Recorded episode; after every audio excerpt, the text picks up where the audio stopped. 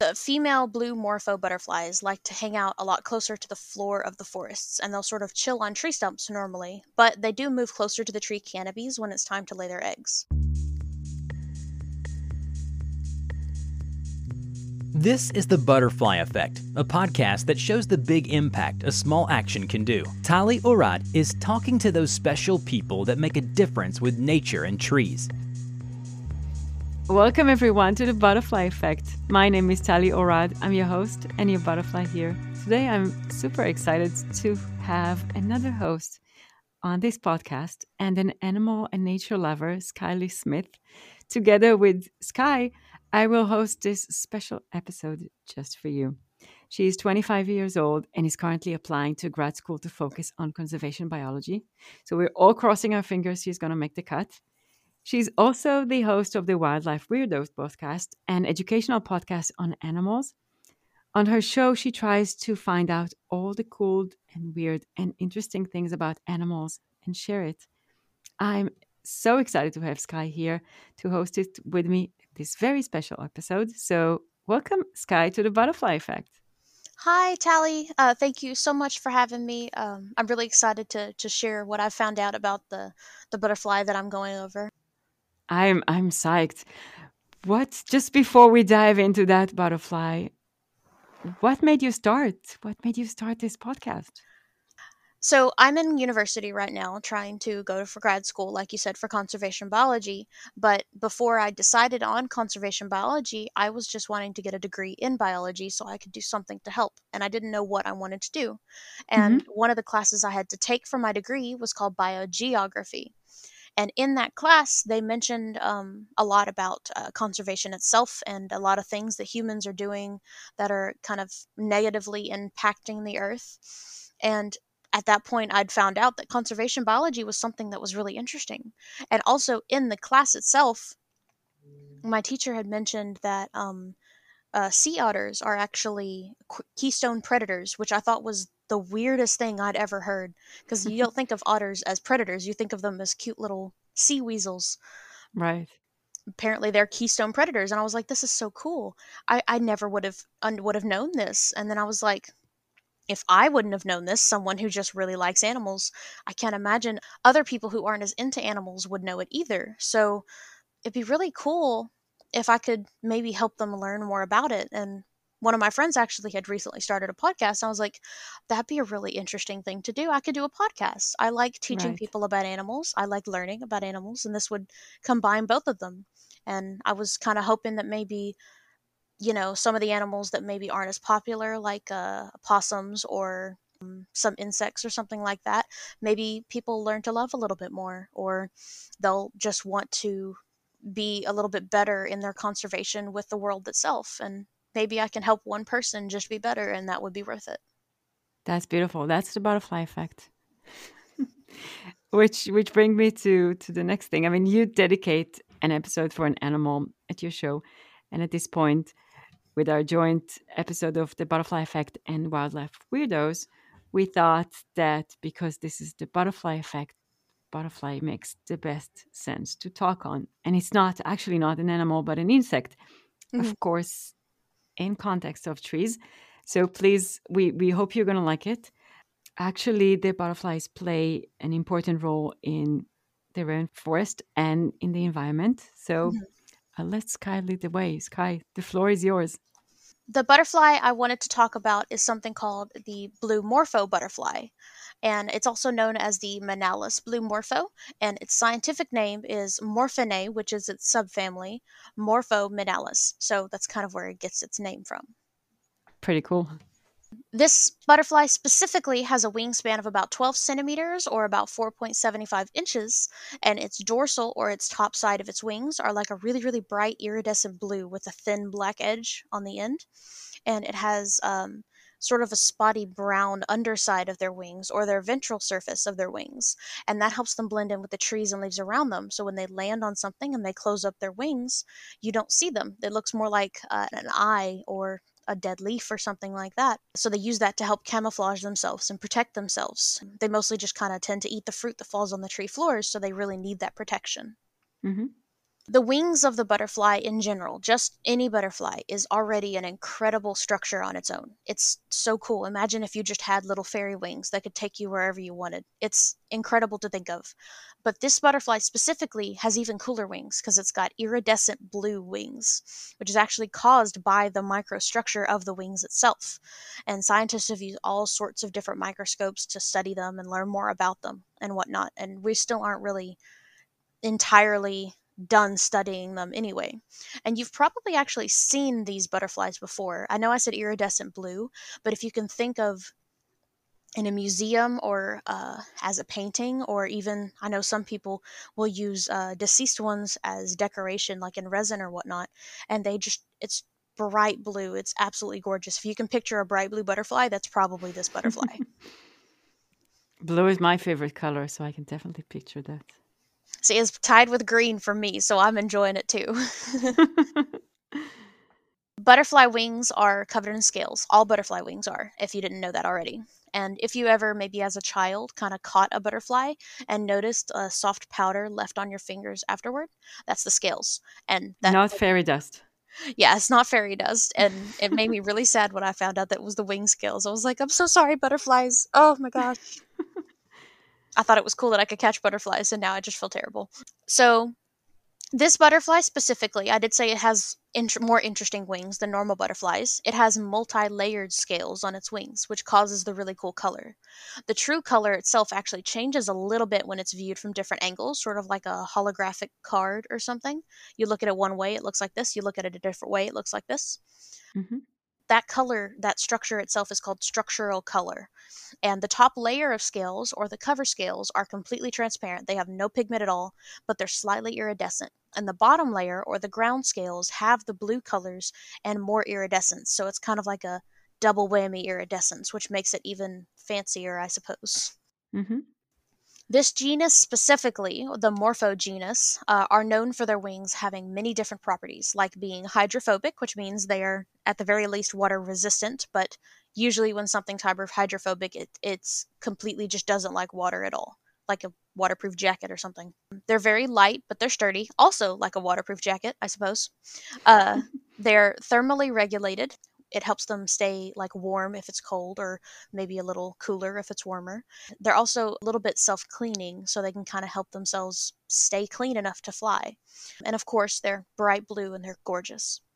There's also still studies on wings, on these wings specifically, to understand them in their entirety, like I said, because for all you know, we might be able to use some information that we gained by studying them in other aspects of our lives. Like, for instance, using structural color ourselves in, like, I think one of the things I saw was like gas detection or something like that. I'm really not sure how that works, but it sounded cool. That's pretty cool. I mean, one thing that I know is that butterflies cannot fly if the air temperature falls under 55 Fahrenheit. Mm-hmm. And since butterflies are cold-blooded animals, they cannot regulate the body temperature, which renders them completely immobile in cold weather. Well, and if you think about it, they're also all a lot smaller than us, and we sometimes have issues going about our lives when it's that cold. I couldn't imagine doing that when I am super tiny, you know? I guess that's why I never see fairies, because it's always either too hot or too cold here. Could be. And I know many scientists keep on studying butterflies, and they for years thought that they are completely deaf until the first identified butterfly ears in 2012, which is pretty awesome. That is so cool. Maybe instead of saying it's the bee's knees, we should say it's the butterfly ears. Yep. These specific butterflies will actually lay their eggs individually underneath on the bottom side of leaves. And their eggs are like really, really tiny, and they're sort of like a pastel green color, and they kind of look like dewdrops, which I think is just the cutest thing ever.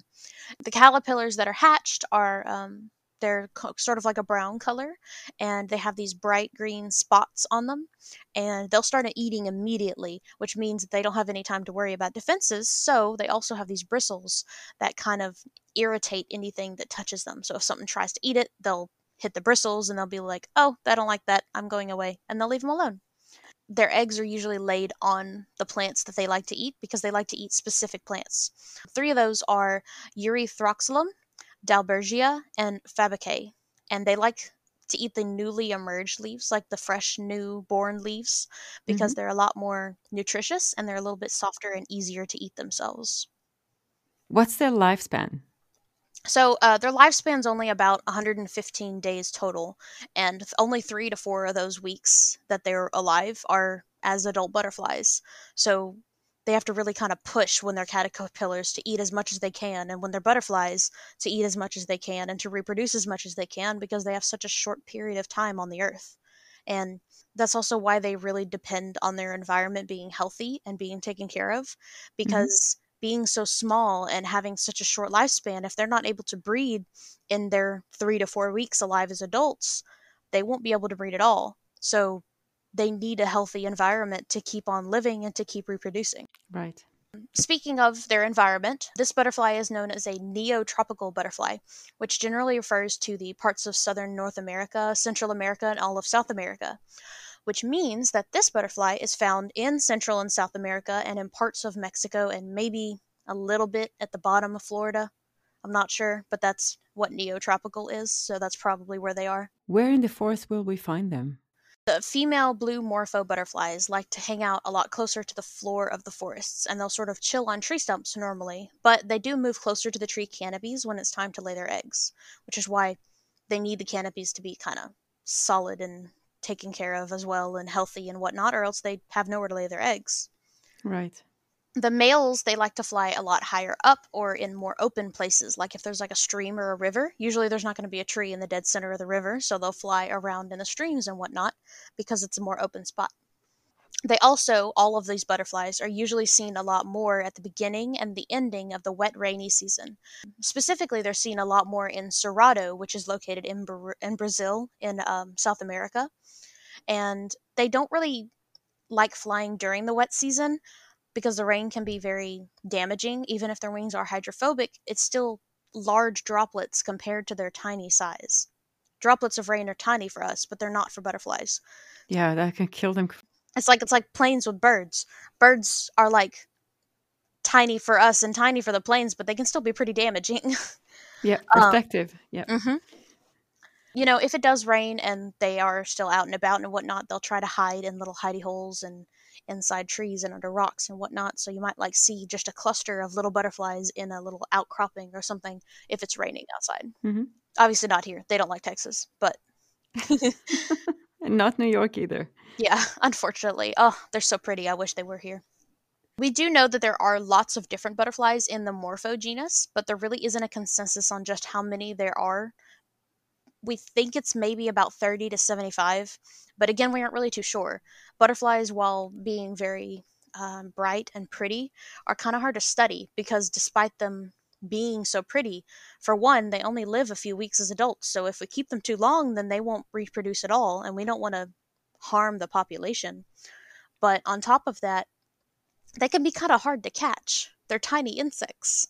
It's not easy. So we aren't really sure exactly how many. We just know that there's a good chunk of butterflies that are all a part of this genus. Interesting. And there are, for those who doesn't know, there are 17,500 species of butterflies in the world. There's so many butterflies. We also aren't really super sure exactly what their conservation status is because we don't really have that much information on them. We do know that people like to catch them and whatnot, but we aren't sure exactly how many there are in the wild right now. There was something I did find called the Butterfly Conservation Initiative, and it seemed to help these butterflies as well as many others, but I can't really find any information on it. So if you do find out about it, then I would definitely look into that. In general, any kind of forest conservation efforts that help the rainforest and help animals in the rainforest, I imagine that would not hurt them and would probably help them, to be honest. So if you'd like to help these specific butterflies, then I would just look into rainforest conservation efforts. Yes. Butterflies are key components with their ecosystems and are effective in detecting ecological change due to their sensitivities to the forest disturbance. especially in association with specific food and plant, as you were mentioning. Butterflies are they're a major pollinator, a lot like bees and some other insects. So you think of bees, you think of pollination and them going flower to flower to help pollinate them. But butterflies also do the same thing, because while these butterflies like to eat fruits off the forest floor, many butterflies will eat flower nectar, which means they'll land on the flower, they'll pick up pollen, and then they'll move to another flower and replace more pollen, and that helps pollinate the flowers and helps them reproduce. Also, whenever they're in larvae, they will add to the nutrient cycle of wherever they live, including the rainforests, and that helps to feed the plants and take care of the plants, and which also helps them to reproduce more and helps to feed other animals themselves. So despite them being so small, they're a very, very important part of their ecosystems, just like any other animal or insect or even plant. Mm-hmm. I know that you mentioned that butterflies can be good indicators of when something's gone wrong, and that is very, very true. Butterflies, as well as other insects, can be very good indicators because they're so small and delicate, and they're very dependent on their environment just being healthy in general. The only difference between butterflies and other insects is it's easier to see and identify butterflies. I can just see a butterfly flying, and I'll be like, oh, that's a monarch butterfly right there, because they have very unique patterns and whatnot. So you can see which butterflies are where, and that can help you understand whether the environment that they live in is healthy or not, because if they're supposed to be there and they're there, then that's wonderful. If they're supposed to be there and you don't see any, then there's probably something wrong. So, right. Sensitive to any change in the ecosystem, right? Mm-hmm. There's a phrase that people like to use called a canary in the coal mine. Years before, whenever we were less technologically advanced, I suppose, how people would find out if their mine was damaged or unhealthy in some ways, they would bring a canary down with them. And the canaries are really loud, and they're very tiny, and they're very delicate. And so if there happened to be like a gas leak or a cave-in and there was no oxygen or something like that, the canary would feel it and be affected a lot faster than we will, because it's a lot smaller than us.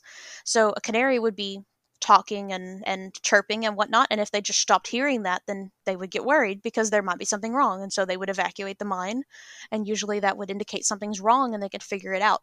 So a lot of times when people say that butterflies are the canary in the coal mine for environmental distress, that's what they mean. Right. Obviously, that's not a good thing for the canary, but it's still something that helped us understand what an indicator was. And despite them being indicators for many, many, many years, because again, they're being very easy to identify, and them needing their environment to be healthy, we still are looking into them via studies and research endeavors and whatnot, because they're still so small and hard to find. So there's always something more we can learn from them. Right. I mean, as you said, scientists use butterfly population and behavior shifts as metrics for changes in problems in local and global environments. So, yeah. Mm-hmm. This all kind of ties into biodiversity in general, or biological diversity. And biodiversity is basically just how many different species of organisms live in a specific area. For instance, if you have a yard and you live in a city or something and you only have one type of grass in your yard, maybe a few worms, possibly a few weeds. Everybody has weeds. Your yard, yeah, your yard has a very low biodiversity. But if you look at places like the coral reefs in Australia or the rainforest, they all have high, very, very high levels of biodiversity. There's different species everywhere. You could take one snapshot and there's probably hundreds. Mm-hmm. In that snapshot. Because of this, it's a very important thing to study and focus on, because without it, the Earth would be basically doomed. I mean, we need biodiversity. Every little insect, every tiny plant, every annoying gnat has its place, and they all put something into the ecosystem. Even mosquitoes. I hate mosquitoes. I live in Texas. They're everywhere. I can't grill outside without being swarmed. It's horrible. But I may not like them, but their larva is used a lot to help feed certain fish that eat it. In fact, actually, guppies are one of those. If you ever own guppies, guppies will eat mosquito larvae. And guppies are also like everywhere. But those fish that eat the larvae will help to feed other fish, which might help add to the nutrient cycle, which is important to the plants around it, which will feed other animals, and on and on and on and on and on. And it's a cycle for a reason. It literally continuously goes around. Everything adds something in there. Right. And we are part of it too, as long as we maintain being part of it and not overcome it. Mm-hmm. Even if you're not someone who just really likes nature and really likes animals, it's still important to you. You can't just ignore that it's a thing. So many different organisms take part in the upkeep of our world specifically, and we can't do it alone, especially with the technology we have now, which is why so many different scientists and wildlife organizations push for help with like climate change and more common knowledge about animals and their function in our own natural existence. It's actually partially why I like to help people learn more about them, because maybe it'll teach them to be a little bit more cautious about, you know, using pesticides or, you know, trying to trap raccoons or something like that. I don't know. And the rainforest specifically is really, really interesting too, because despite the fact that it looks very large and complicated, it survives on a very, very delicate, continuous cycle of nutrients. So the rainforest, the trees and the plants and the animals and everything, they all add into this little nutrient cycle. Whenever that cycle is broken, it's extremely hard to kind of bring it back up to its former glory. There's something that happens that's called clear cutting. That's when people will take a portion of the rainforest and they'll cut down all the trees in that spot, and they'll get rid of all the stumps, and they'll use the nice fertile soil to grow their plants. And I think palm oil is actually something that is grown by clear cutting, and it's used in like Oreos and all sorts of different things to help with the preservation of the food and whatnot. Unfortunately, whenever they're done using the fertile soil, because the rainforest itself isn't helping the nutrient cycle continue, it just stops and the soil becomes arid and there's nothing there. In fact, that's actually called desertification. It basically turns into like a tiny desert because there's nothing can grow there. It doesn't have the cycle it needs to continue to be fertile, which means they'll go clear cut some more forest, which cuts down on the forest and breaks the cycle again. Mm-hmm. That's something that is a part of our everyday grocery shopping, and a lot of people don't even know that. And it's still very important to the rainforest, but it still happens all the time. And one may ask you, so why don't you just replant there? Well, some people do try to replant it there, but because it has been broken already, it needs the soil to be back to where it was, as well as the animals to live where they did, for the cycle to continue where it left off. Whenever you just replant there, it's obviously wonderful that there's now some trees growing again, but their soil isn't what it needs to be. And so they have a harder time surviving and trying to fix the soil themselves. And there's not animals there because there wasn't rainforest there. So why would the animals go there? Does that make sense? So yeah. It's a lot better to honestly just not do it in the first place, which I know is not an option in many places, but it's very hard to bring back from the brink, if that makes sense. Yes, and it also takes more time versus... That's that much time that area is not going to be contributing to its nutrient cycle. Mm-hmm. You know, obviously we need biodiversity specifically in our own lives as well. And there's many different examples of that too. And people don't believe me all the time when I tell them that. But we need nutrient cycles in general to help our plants grow. If they don't have a good, you know, soil, like I said, it's going to be harder for them to grow and they won't be as healthy. We need pollinators like butterflies and bees to help our plants grow. There's actually a story about a farmer I'd read once that he would always help his nearby farmers to give them good seeds, because they're going to cross-pollinate using insects, and he wants his plants to be good, therefore he wants his surrounding plants to be good. And that's a very good example, to be honest, of the pollination, because if you pollinate with non-healthy seeds and you have healthy seeds, your seeds are only going to be kind of middling at the end. Yeah, wow. Everybody knows we need trees to breathe. We also need like algae to breathe, and marshes and swamps are also really good formers of different gases that we need in the atmosphere. In fact, marshes and swamps also help prevent flooding, and they'll help act as a drainage area. So area that might waste away any building on there, the trees and the plants keep it down with the soil, and they hold the water in, and it prevents the flooding from going where it doesn't need to go. Mm-hmm. It's everywhere. Literally, biodiversity is everywhere, and it is always necessary. And when it's not there, you can obviously see it because something is broken. That was fascinating. Thank you so much for sharing. So every time I do an episode with somebody, I always like to ask them what their favorite animal was. And I know we're kind of doing a co-episode, so I would like to ask you what your favorite animal is. Oh my God, my favorite animal. Can I guess? Is it a butterfly? Actually not. It's an elephant. I love elephants. Right? I love them too. They are, the reason I love them is I think they are, no, I not just think, I know that they are highly intelligent animals with complex emotions and feelings and compassion and self-awareness. I mean, just one fun fact about them is that they are one of the very few species to recognize themselves in the mirror, which is pretty awesome. That is really, really, really right? Cool. Not many animals do that. Yeah, my dog will bark at itself in the mirror. Yeah. I've seen people who have like pet jumping spiders. They'll hold them up to a mirror and the jumping spider will try to intimidate their reflection. And it's so funny. And if we're going back to trees, they help maintain the forest and savanna ecosystems for other species. And they're integrally tied to rich biodiversity. If we're going back to what we talked. And they are super important as ecosystem engineers. They make pathways in dense forest habitats that allow passage for other animals, which I think is awesome.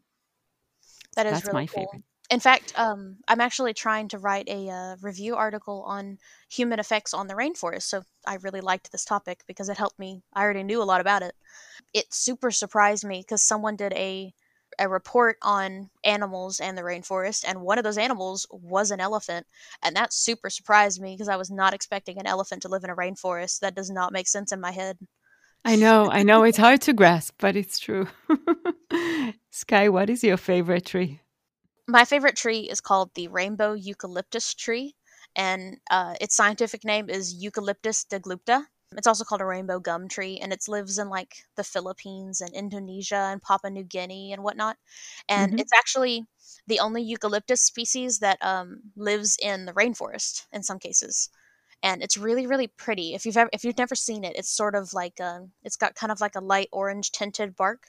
But whenever the bark is like peeled away, I think it's the sap that makes it rainbow colored because it'll have like red and green and blue and stuff. Wow. Like all just dripping down it. It's so pretty. It is absolutely beautiful. Sounds stunning. Wow. Thank you. Thank you, Sky. That was fascinating and fun. And I appreciate you sharing so many interesting facts on butterflies and the rainforest. And I know I've learned a thing or two. I'm sure you guys did too. I really appreciate you having me. It was a lot of fun to kind of talk with someone about it too.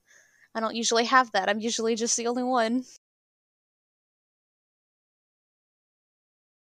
And thank you everyone for joining me today. We are all beautiful butterflies, each in his and her individual ways. I wanted to thank you for joining me today in this episode. I really appreciate you coming on this journey with me, and I hope you can join me next time. And remember, it only takes a small action to make a big difference. Be a butterfly. And that's all for this episode. Thank you for joining us today. Please subscribe to hear more of our stories of change.